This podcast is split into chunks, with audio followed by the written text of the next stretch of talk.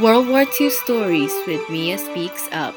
Hey guys, in this episode, we continue on about Fritz Niland, the soldier whose story was inspired by the famous war movie Saving Private Ryan. After Father Sampson notified the U.S. War Department about the death of the three Niland brothers, Fritz was ordered to go home and end his active duty in the war. Fritz initially declined, saying he wanted to stay with his other brothers, the men of Company H, the unit to which he belonged.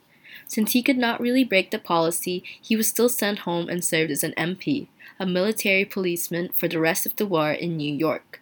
In Saving Private Ryan, Father Sampson was not made part of the movie, although being a very distinguished chaplain in U.S. military history.